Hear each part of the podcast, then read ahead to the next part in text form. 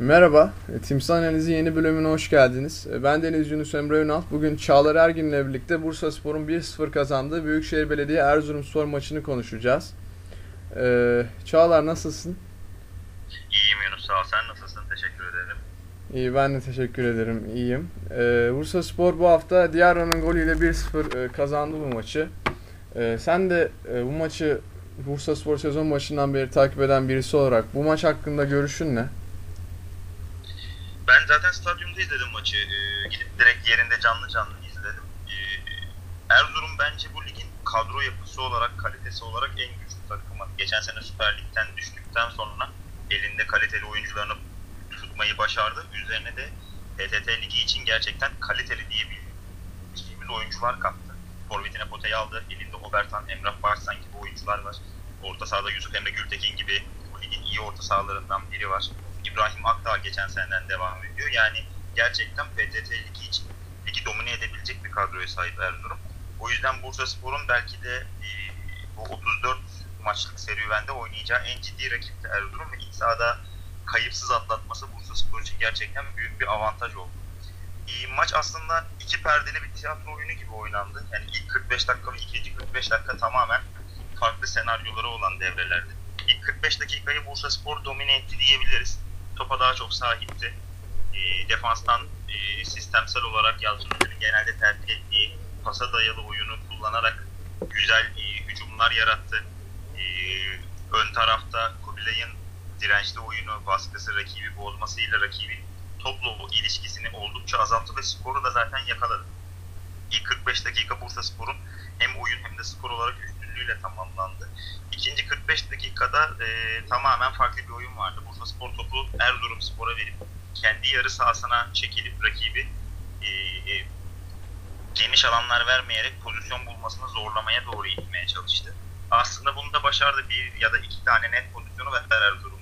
E, fakat hani onlarda da sadece belki bir tanesini çok net diyebiliriz. Pote karşı karşıya kaldı kaleci Çağlar'la fakat Çağlar başarılı bir şekilde kurtardı pozisyonu.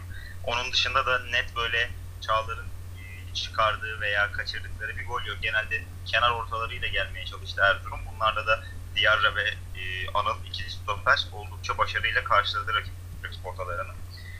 E, ikinci yarı Bursa Spor'da kendi yarı sahasında farklı bir diziliş vardı. Yani oyunda oynayan kaleci hariç 10 oyuncu alan savunmasına yayıldı. Sadece aralarından bir tanesi Anıl Karaer Pote ile birebir oyuna gitti. Yani açıkçası gölgesi gibiydi. Pote orta sahaya gelse Anıl da geliyordu. Pote sola gitsin Anıl da gidiyordu. Bir saniye boş bırakmadı Pote'yi. Anıl ve Pote'nin birebir oyunu ve diğer oyuncuların sistemsel olarak alan savunmasıyla skoru 1-0'da tutup maçı kazanmayı başardı Bursa Spor ve iç sahada 3'te 3 yaptı. Hem teknik direktörü Yalçın Koçukavak hem de sportif direktör Selçuk Erdoğan bu iç saha maçlarına çok önem veriyorlar. Hatta işte iç sahada alınabilecek 51 puan 51'inde almalıyız tarzında açıklamaları var. Şimdilik bu 51 puanın 9'unu almış durumda Bursa Spor. Önünde bir 42 puanlık daha iç saha maçı var. Onları da almaya gayret edecek ki bence şu anda o konuda büyük avantajı var Bursa Spor'un çünkü ligin en güçlü kadrosuna sahip iki tane takımıyla iç sahada oynayıp bunları geçmeyi başardı Akisar ve Erzurum. Şimdi önünde iç sahadaki bir diğer maç Ümraniye maçı. Ümraniye'de bu ligin gerçekten e, ters ve sert takımlarından biri. Ümraniye maçında başarıyla atlatırsa bu 17'de 17'lik iç saha hedefini tutturmaya Bursa Spor e, yaklaşacak diye düşünüyorum. Onun dışında e, ilk 45 dakika ile ikinci 45 dakika arasındaki en büyük fark bana kalırsa Kubilay ve Igor'un performanslarıydı. Kubilay özellikle yani belki de bu sezon en verimli dönemini geçiriyor. Ve bu yüzden ondan beklenti oldukça yüksek. Gerek oynadığı oyun gerekse spora yaptığı katkıyla gerçekten iyi durumda. Fakat yani sürekliliği, istikrarı ve kondisyon durumu şu anda maalesef onu biraz geriye itmeye başladı. İlk 45 dakikada rakibe ön tarafta nefes aldırmayan sürekli baskı yapan Kubilay 60. dakikadan sonra adeta önündeki topa hamle yapamaz hale geliyor. Yani bu da açıkçası onun ya fiziksel olarak kendine bakmadığını gösteriyor ya da maç içinde nefes kontrolünü, kendi fiziki durumunu kontrol etmeyi bilmediğini gösteriyor. 60. dakikadan sonra Kubilay ve Igor öndeki baskılarını, rakibe yaptıkları rahatsız edici oyunu bıraktıkları için Erzurumspor tamamen oyunu Bursaspor yarı sahasında yıkmayı başardı. Ee, yani stoperleri dahi orta saha gibi oynamaya başladı ikinci yarı Erzurumspor'un. Ben biraz Bursaspor'un oyunu geride karşılama sebebini de açıkçası bu olarak görüyorum. Ben bölüyorum Kubilay. ama e, bir araya girmek istiyorum Kubilay konusunda. E, genelde e, yor, yorulmasıyla ilgili şunu söyleyebiliriz. Bunda Kubilay'ın kendine dikkat etmemesi ya da nefes kontrolüyle alakalı sorunlar da olabilir ama genel olarak e, pivot santrafor ve e, yani diğer iki tür oyuncular genelde forvet tipi olarak çok e, mücadele edip yorulurlar. Bunlardan birisi pivot santrafor, diğeri de defansif forvet dediğimiz hani genelde Türkiye'de Elmander tarzı diye tabir edilen oyunculardır. E, Kubilay da pivot santrafor rolünde bir oyuncu olarak bu kadar yorulması sence e, rolle mi alakalı yoksa kendi e, sor- sorunlarıyla mı yoksa ikisi de mi? Yani açıkçası ikisine de yorabiliriz ama şimdi burada bence bakmamız gereken nokta takımın taktiksel olarak nasıl bir oyun benimsediği. Şimdi Elmander'den örnek verelim. Elmander döneminde Galatasaray'ın oynadığı oyunu hatırlayacaktır sayın e, dinleyicilerimiz. Bursa e, Galatasaray daha çok rakibi ısıran, önde baskı yapıp topu kazanıp bir an önce sonuca gitmeye çalışan, coşkulu oynayan bir takım. Bursa Spor da genelde oyunun skoru aldığı kısma kadar bu tarz bir oyunu benimliyor ve Kubilay zaten bu tarz oyun oynandığında öne çıkıyor. O, o konuda bir problem yaşamıyor ne fiziki olarak ne oyun tarzı olarak. Ama geri çekildiğinde Bursaspor oyunu kendi yarı alanında kabul etmeye başladığında bu sefer Kubilay'ın performans ve kondisyon durumu düşmeye başlıyor. Çünkü önde bastığınız zaman oyun alanı oldukça daralıyor. Çünkü siz öndesiniz, takım halinde öndesiniz, takım boyu kısa, belli alanda bir baskı uyguluyorsunuz takım halinde ve bu sefer bireysel olarak koşacağınız alan da belli bir yere kısıtlanıyor. Ama sen şimdi kendi yarı sahana gömülürsen, Kubilay'ı önde tek başına forvet olarak basmasını beklersen, Kubilay'ın bu sefer kondisyon ve fiziki durumunun ne durumda olduğunu görmeye başlıyorsun. Çünkü hemen hemen 2-3 katına çıkan bir koşu alanı, aynı zamanda fiziki mücadele ettiği alan tek bir bölgeyle kısıtlıyken bu sefer komple rakibin defans hattına bölünüyor. O yüzden Kubilay'ın da performansı düşüyor. Bence Kubilay bu konuda kendini iki duruma da hazırlamalı. Şimdi takım önde basarken ve topa sahipken bir problem yok. Ama topu rakibe verdiğinde ve kendi yarı alanında karşısında da bir problem çıkıyorsa burada Kubilay'ın bir sorgulama yapması gerektiğini düşünüyorum ben. Eğer ikinci oyun tarzında da rakibe topu verip kendi yarı alanında karşıladığı tarzda da oyunu geliştirirse zaten Kubilay şu anda değilse Leznon, Elmander'in formda dönemi gelse yine onunla rekabet edecek duruma gelir. Ama e, işte dediğim gibi biraz ya kendine bakacak ya da sistemsel olarak bu gelişimi sağlayamıyorsa zaten forma şansını daha az bulmaya başlayacak diye düşünüyorum ben. Anladım. Senin orada lafın yarım kalmıştı bu arada. Ee, İşte bu iki oyuncunun sürekliliğini arttırması gerektiğini düşünüyorum. Yani genel olarak o Kubilay ve Igor'la ilgili düşüncem bu. Ee, onun dışında bu maçla alakalı bireysel oyuncu özelinde söyleyeceğim bir şey yok. Ben genel olarak Yalçın Hoca'nın taktiksel olarak e, neler yapmaya çalıştığı, ilerleyen haftalarda neler göreceğine yönelik birkaç şey söyleyeceğim. Fakat bundan önce e, bir soruya cevap vermek istiyorum. Hafta sonunda Bursa Spor maçından sonra Özgür Turan adlı bir Twitter kullanıcısı, teşekkür ediyorum kendisine. Twitter'dan bir soru yöneltti. E, Bursa Spor taraftarının neden sezon başında yardımcı antrenör olarak Ender Alkan'ı istemediğini cevabını verebilir misin diye. E, ben önce buna yanıt verip ardından devam etmek istiyorum. E, şöyle bir durum var şimdi. Ender Alkan Bursa'da, Bursa Spor'da uzun süreler forma giymiş bir oyuncu. Oynadığı dönemde de gerçekten sevilen bir oyuncuydu. Ardından futbolu bıraktı. Teknik direktörlük ve işte antrenörlük alanına kendini yöneltti. E, açıkçası ben e, futbolculuk döneminden sonra Bursa'da herhangi bir şekilde görünmeyip de ardından böyle bir talep olsaydı ben Ender Alkan'ın o zaman kabul görebileceğini inanıyordum. Fakat şöyle bir fark var ortada. Ender Alkan bu Bursa Spor'un iki dönem önceki e, başkanlık seçiminde Ali Ay'ın ikinci kez seçildiği dönemde e, başka bir başkan adayının ekibindeydi. Yani e, başka bir başkan adayının sportif direktör adayıydı yanlış hatırlamıyorsam. E, o dönemde işte gerek sosyal medyadan yaptığı açıklamalar, onların üslupları, e, onun dışında bu kongre sürecinde diğer adaylara yönelik yapmış olduğu söylemler biraz antipatik bir hava yarattı Ender Altan'la ilgili. Bir de e, bana kalırsa burada taraftarın istememe sebebi sportif direktör olarak başka bir başkan adayın ekibindeyken neden yardımcı antrenör olarak buraya düşüyor? Yani sadece Bursa Spor'da olmak için mi Ender Alkan bu çabayı gösteriyor yoksa ismini duyurup burada bir nemalanmak için mi bunu yapıyor? Bence taraftar bunun ikileminde kaldı. Ben Ender Alkan'ı bireysel olarak tanımam, bilmem. belki de çok iyi bir antrenördür. Çok iyi bir sportif direktörlük yapacaktır. Bilmiyorum. E, o dönemde de zaten konuyla alakalı bir söylemem veya beklentim yoktu. Ama bence bu taraftarın e, istememesine ve antipatik bakmasına sebebi biraz e, o iki dönem önceki başkanlık seçimindeki antipatik tavırları ve söylemleri olduğunu düşünüyorum. Böylelikle Özgür Turan'ın sorusuna cevap vermiş olalım. Tekrar teşekkür ediyorum kendisine. Senin bir sorun varsa senin sorundan devam edeyim yoksa ben e, Yalçın Hoca'nın taktiksel anlayışıyla alakalı birkaç bir şey söyleyeceğim. Ee, ben şunu söyleyeceğim. Ee, Bursa Spor'un genelde hani en azından bu sezon ben senin kadar Bursa Spor izlemedim ama izlediğim maçlarla ilgili şunu söyleyebilirim. Genel bir taktiksel anlayış olmuyor. Ma- genel hem maç içinde hem de maçtan maça. E, sen bunu e, bir eksi olarak mı değerlendirirsin yoksa Yalçın Hoca'nın e, yeteneğiyle mi bunu anlatırsın?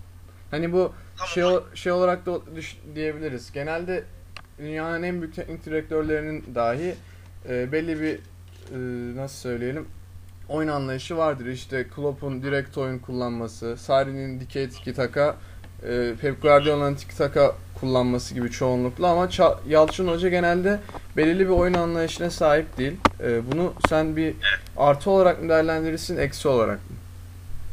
Yani açıkçası bunu değerlendirirken biraz eldeki kadrolara da bakmak lazım. Şimdi Pep Guardiola gibi, Klopp gibi ya da Sarri gibi teknik direktörlere baktığınızda başarılı oldukları dönemlerdeki oyuncu kadroları hep belli bir oyun sistemine yatkın ve gerçekten üst düzey oyun- oyuncularla bunu başardılar. Şimdi Yalçın Hoca'yı biz hiç elinde lüks bir kadroyla görmediğimiz için böyle bir kıyas yapabileceğimi sanmıyorum yani. Yok ben sadece Adil bir- benzetme yapmak için söyledim bunu. Anladım, anladım. başka Yani işte düşük tezini- bütçe...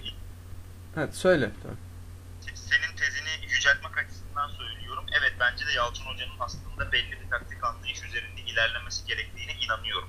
Çünkü bu şekilde daha sağlıklı rotasyonlar sağlayabilir. Her maçı farklı bir taktikle ve farklı sistemsel disiplinle sahaya çıktığınızda hem oyuncuların buna alışması hem de hocanın bu taktikler üzerinde farklı yorumlar yapması onun için de daha zor oluyordur eminim ki bence bu biraz eksi ama mecburen yaratılmış bir eksi diye düşünüyorum ben.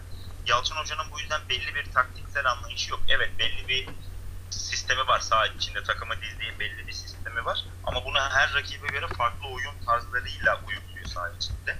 Yani gerek rakibe göre, skora göre, elde bulunan kadroya göre, o gün çıkardığı 11'e göre ve hatta ilk devre, ikinci devre arasındaki oyun farkına göre bile farklı rotasyonlara gittiğini görebiliyoruz.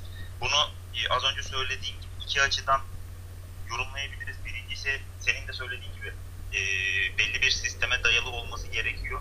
Fakat bu şekilde olduğunda da rakipler açısından bakıyorum olaya. Rakiplerin Bursa Spor'u çözmesi çok zorlanıyor. Yani şimdi Bursa Spor haftaya Altay ile deplasmanda bu cuma günü deplasmanda Altay ile oynayacak. Altay maçında Bursa Spor'un hangi kadroyla çıkacağını, hangi sistemle oynayacağını, topa sahip olacak, olmayacak mı? Önde mi basacak, geride mi karşılayacak? Şu an bunu Yalçın Hoca dışında kimse cevaplayamaz muhtemelen. Bu yüzden aslında rakipler için büyük bir dezavantaj yaratıyor bu. Belki de Yalçın Hoca bunu düşünerek böyle bir harekette bulunuyor olabilir. Yani ben açıkçası Yalçın Hoca'yı çok takdir eden ve severek takip eden biriyim. Ee, yani ben gerek vizyon gerek anlayış olarak bu ligin üzerinde olduğuna inanıyorum Yalçın Hoca'nın. İnşallah bu sene Bursa Spor'la üst lige çıkma başarısı gösterirse önümüzdeki sene Süper Lig'de gerçekten istediği kadro yapısını oluşturduğu takdirde yönetimin Yalçın Hoca'nın çok farklı şeyler izletebileceğine inanıyorum ben bize. Çünkü yani kısa sürede sadece altyapı oyuncularıyla kamp geçirip ardından transferin son günü 13 tane oyuncu kadroya katıldıktan sonra eksi 3 puan cezası da yemesine rağmen Bursa Spor'un ilk 6 haftada 4 galibiyet alması ve bu galibiyetlerin Eskişehir deplasmanı Akisar gibi güçlü bir takım, Erzurum gibi güçlü bir takımdan olmasını düşünürsek gerçekten Yalçın Hoca'nın yani muazzam bir iş çıkardığını söyleyebiliriz oyuncularıyla beraber. O yüzden bence eleştiri yaparken biraz geniş çaplı düşünmemiz lazım. Bursa Spor'un şimdi genel bir yapısını konuşacak olursak hani zorlarsak hoca genel olarak nasıl bir şey oynatıyor diye düşünün. Topa sahipken ne oynadığı belli Bursa Spor. Yani topu alıyorsa, hücum etmeyi düşünüyorsa Bursa Spor nasıl bir formasyonda, nasıl bir sistemde oynuyor görebiliyoruz. Bursa Spor topa sahipken 4-3-2-1 gibi dörtlü defans attı. Önlerinde üçlü özür diliyorum. Üçlü orta saha, ikili kanat oyunculara ve bir, bir forvet olarak oynuyor. Fakat çok farklı bir e, sahada. Şöyle ki bek oyuncuları Şeyhu ve Lato genelde e, Abdullahi Şeyhu Nijeryalı ve Romanyalı Lato Verici'yi tercih ediyor hoca kanatlarda şu anda bek olarak. Bu oyuncuları biz çizgi oyuncusu olarak görmüyoruz Bursa Spor topa sahipken. Genelde half space olarak adlandırdığımız iç koridorda defanstan top çıkarırken, geçiş oyununu kullanırken Latovlevici ve Şeyhu'yu biz hep o iç bölgede görüyoruz. Pas oyununa yardımcı olarak. Hoca bence bunu şu yüzden yapıyor. PTT liginde genelde takımlar orta sahayı sert tutup orta sahada kalabalık durup rakibi bozmaya çalışan bir defansif anlayışta oynarlar. Yani PTT'nin yıllardır gelmiş geçmiş kuralı oldu artık. Bursa Spor açıkçası Yalçın Hoca ile bunu çok rahat kırmayı başardı çünkü normalde üçlü orta saha düzeninde 3 kişiyle öyle bir sertliği kırmak zorken Hoca Latovlevici ve Şeyhu'yu o bölgede orta saha gibi ön libero gibi kullanarak hücum bölgesinde sayısını bir anda 5'e çıkarıp rakibin alan ve adam adama savunmasını tamamen kırmış oluyor ve pas oyununda bir hücuma geçiş oyunu sağlamış oluyor. Bu yüzden hocanın e, en göze çarpan özelliğinin bu olduğunu inanıyorum ben. Onun dışında kanat oyuncuları Igor ve e, genelde Burak Kapacak görüyoruz fakat Burak Kapacak 4 haftalık bir sakatlık süreci yaşıyor. O yüzden forma giyemiyor. E, Erzurum maçında hoca Igor'la beraber açıkta Musa Araz'ı değerlendirdi. Musa ve Igor sürekli kanat değiştirerek oynuyor. Yani 15 dakikada bir, 20 dakikada bir sağ kanat, sol kanat sürekli değiştiğini görebiliyorsunuz maç içinde. O oyuncuları da tam bir kanat oyuncusu olarak değil, yine hücumun half space bölgesinde kuleye yakın hem pas oyununu oynayabilecek, hem delici koşular yapabilecek, topla dağına edilecek pozisyonda kullanıp oyunu tamamen tam sahada paslı geçiş oyununa yatkın bir hale getirip rakibi gerçekten e, alan savunmasında tamamen dağıtacak pozisyona getiriyor ve işi tamamen adam adamaya bırakıyor Yalçın Hoca. Bu konuda da işte oyuncularının gerek bireysel yeteneğine gerekse rakibin e, yapacağı defansif bireysel hatalara bırakıyor ve sonuç aramaya çalışıyor ki şu ana kadar da bunu başardığını söyleyebiliriz. Diarra'nın golü bir duran toptan geldi ama Bursa Spor onun dışında ilk yarıdan bu söylediğim sistemi uygulayarak oldukça hücumda etkili olmaya gayret etti ve pozisyonda buldu. Sonuca çeviremedi sadece. Ee, yani her maç sonuca çevrilmeyecek diye bir şey yok. İlerleyen haftalarda bu pozisyonların çoğunun golle sonuçlandığını da göreceğiz muhakkak. Ben burada en kilit oyuncularının Yalçın Hoca'nın Burak Altıparmak ve Emirhan olduğunu inanıyorum. Sezon başından beri bu ikili orta sahada 2-8 numara olarak performans veriyorlar. Ve gerçekten gerek dinamiği izinleri, gerek oyun görüşleri ve pas yollarını çok doğru kullanmalarıyla Yalçın Hoca'nın sisteminin kilit oyuncuları durumundalar. Defansif anlamda gerçekten bir saniye olsun rakibe e, boşluk vermiyorlar ve kendi bölgelerinde Burak genelde sağ iç, Emirhan sol iç olarak oynuyor orta sahada.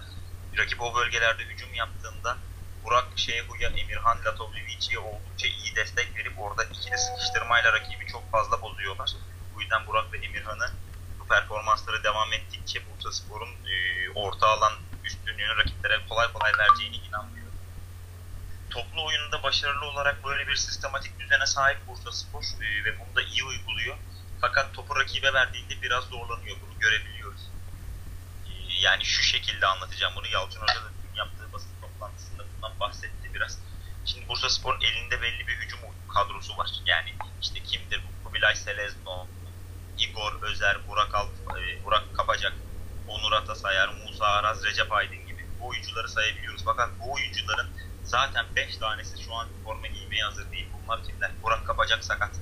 Recep Aydın sakatlıktan yeni döndü. Onur Atasayar'ın sakatlığı devam ediyor. Seleznov ve Özer daha yeni yeni form yakalamaya başladılar. Zaten Bursa Spor bu haftaya kadar, 6. haftaya kadar bu elindeki oyuncuların 5 tanesini kullanamadı bile adam. E bu yüzden herhangi bir şekilde skoru yakalayıp kendi yarı sahamıza çekildiğimiz zaman hoca ön tarafa herhangi bir şekilde yedekten oyuncu alamıyor. Yedekten oyuncu alamadığınız zaman ön tarafta otomatik olarak düşüyor. Düştüğü zaman da mecburen kendi yarı sahanızda karşılıyorsunuz. Açıkçası ben biraz topu rakibe verdikten sonra Bursa Spor'un toplu oyun performansının düşmesini buna bağlıyorum.